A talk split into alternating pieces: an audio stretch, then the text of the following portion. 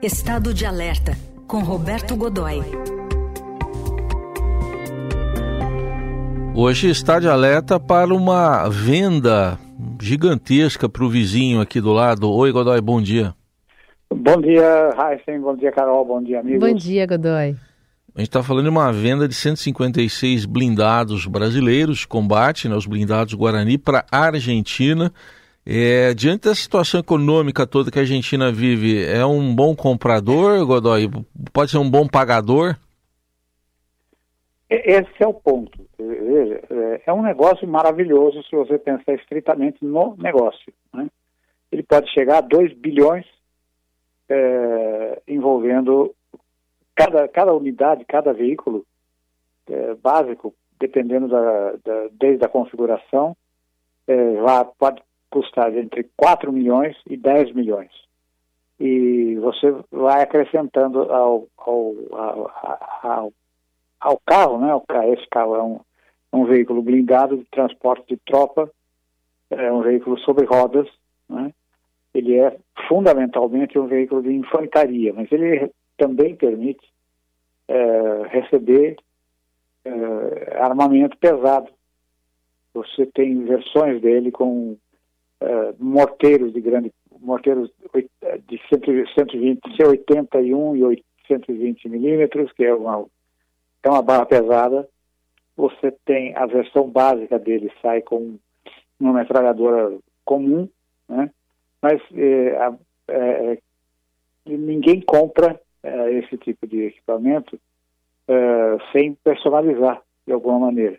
Então, esses 556 eh, modelos, né, 56 unidades pretendidas pela Argentina, eh, tem um grande número com um canhão 30 milímetros de tiro rápido, aquele canhão que você vê às vezes em imagens, tem visto, tem sido mostrado muito em imagens na Ucrânia, em que você percebe aquele cano disparando com uma velocidade grande, como se fosse uma metralhadora, e na verdade é um canhão, né, 30 milímetros, uh, ou com um, um tipo especial de de, de metralhadora .50 com dois canos é, e controlada remotamente, ou seja, de dentro do veículo, né, não tem aquela coisa do sujeito sair lá de fora para tirar e tal, aquela coisa toda.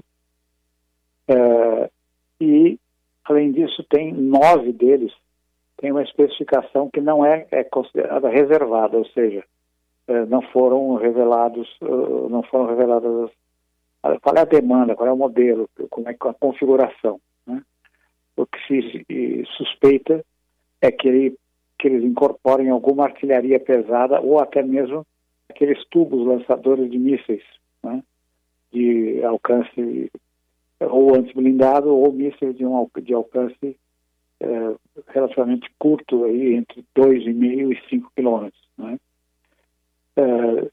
É, não tem nesse, nesse lote as configurações, a frota básica, né, a, a menos sofisticada, não se sabe também quantos deles serão na versão eh, de socorro e na versão de eh, ambulância. Né? De qualquer forma, é um baita negócio. E é um negócio que se arrasta, rapaz, desde 2017 quando um primeiríssimo, ele, esse blindado é produzido uh, no Brasil pela Iveco Defesa, que é uma empresa do grupo Fiat, que tem uma fábrica em Três Lagoas, Minas Gerais. Uh, a propriedade intelectual, seja o projeto, a tecnologia, uh, é do, do, do, das Forças Armadas Brasileiras, da Defesa Brasileira, mais especificamente do Exército Brasileiro e com uma, uma, regra que funciona desde os anos 80, quando o Brasil começou a exportar material para o exterior, material militar para o exterior, em que a cada uh, blindado uh, vendido para fora, né, exportado, corresponde uma parcela do valor para o Exército. Né? Isso pode ser convertido em dinheiro, né, em fundo, ou pode, pode uh, ser convertido em redução do contrato eh, de fornecimento desse mesmo blindado para a Força, a Força Terrestre do Brasil, eh, ou pode ser convertido em uma ampliação do contrato já em vigor.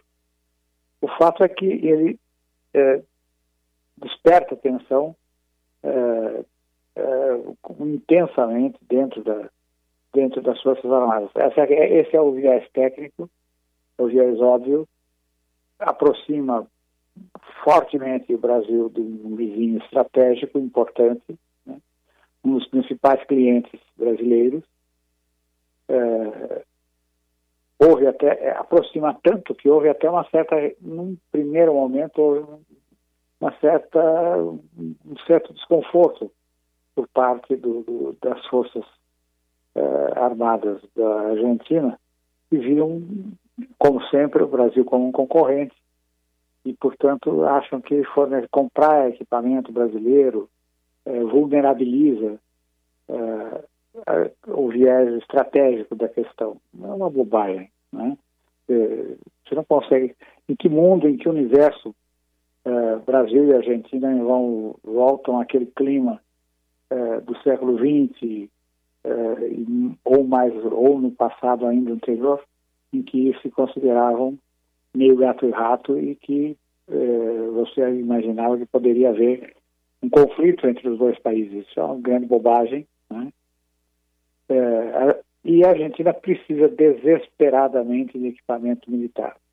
Desde a da Guerra das Malvinas, lá no longínquo 1982, ela não consegue fazer compras, recebe vetos constantes quando tenta comprar qualquer coisa mais ambiciosa, não consegue fazer isso no mercado, porque o Reino Unido, a Inglaterra, é, o inimigo na Guerra das Malvinas, Falklands, é, em 1982, vencedor, né, o vitorioso naquela ocasião, cria obstáculos. É, sendo o mais básico deles é um, um compromisso que é acatado pelo mundo inteiro, em que o equipamento que eventualmente tenha uh, componentes fornecidos por fornecedor uh, do Reino Unido não poderá ser vendido para a Argentina ou para qualquer país com quem o Reino Unido tenha tido conflito ou esteja numa situação de conflito. Uh, enfim, esse, além de tudo, eles têm esse problema. Em 2017, um veículo, um veículo Guarani foi para a Argentina, foi submetido a teste, depois disso, as modificações solicitadas pela, pelo Exército Argentino foram acrescentadas, o veículo voltou para lá para novas avaliações, Sim. foi aprovado 100%, e, e aí começou uma negociação que esbarra numa coisa óbvia. Não, a Argentina não tem dinheiro. Né? Com quase 120% de inflação ao ano, quatro anos seguidos uh, de, de seca, de frustração agrícola, sem conseguir produzir alimentos nem o suficiente para abastecimento interno. Uh, a Argentina não tem como. Eh, a grande questão que se coloca é a seguinte: como é que ela vai pagar uhum. um compromisso desse tamanho? O presidente Roberto Fernandes esteve no Brasil quatro vezes. Tem uma carta, tem um compromisso, uma carta compromisso assinada por ele pelo presidente Lula, é, assegurando que esse negócio sai. É, é uma proposta para que a linha de financiamento seja feita por agente bancário, agente financeiro do Brasil, um BNDES da vida, um Banco do Brasil, alguma coisa assim, e financiaria a Iveco, financiaria o, o programa junto à Iveco, tal forma que a empresa não tomaria um calote. Mas alguém tomaria esse calote. Quem tomaria esse calote? Nós. Nós, os cidadãos brasileiros, os contribuintes brasileiros, se a Argentina não pagar. Isso vai ser diluído de alguma maneira uhum. nas contas públicas. Se o negócio for feito, por exemplo, eh, pelos, pelos canais de exportação do Banco do Brasil, eh, ou por meio do BNDES, ou até uma coisa muito incomum, seria uma a situação é, criaria um modelo né, por meio da Caixa Econômica Federal, né, que não tem essa linha, não opera dessa forma, mas o presidente Lula já pediu que ela considere a possibilidade, ele próprio está empenhado em atender a essa demanda argentina, E o Alberto Fernandes considera que, vai, que é fundamental poder exibir essa conquista fechar esse negócio dentro do momento pré-eleitoral que a gente vive lá dentro da Argentina. As eleições vão ser em outubro e o governo nem de longe leva jeito de quem vai emplacar o sucessor do Alberto Fernandes. Enfim, é um momento delicado. É, Fernando Haddad, ministro da Fazenda, não é favorável ao negócio.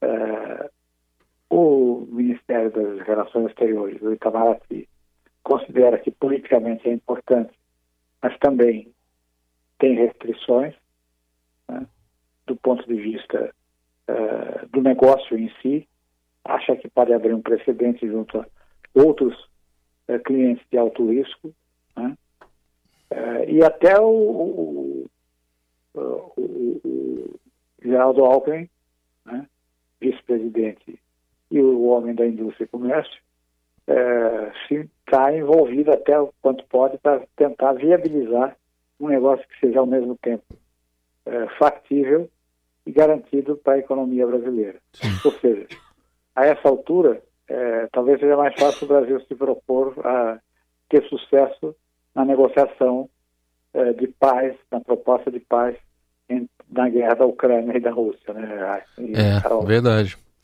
Bom, agora vamos acompanhar com o Roberto Godoy todo esse andamento dessa negociação e semana que vem de volta aqui o Godoy ao Jornal Eldorado com Estado de Alerta. Obrigado, Godoy. Até. Um grande abraço. Até lá. semana.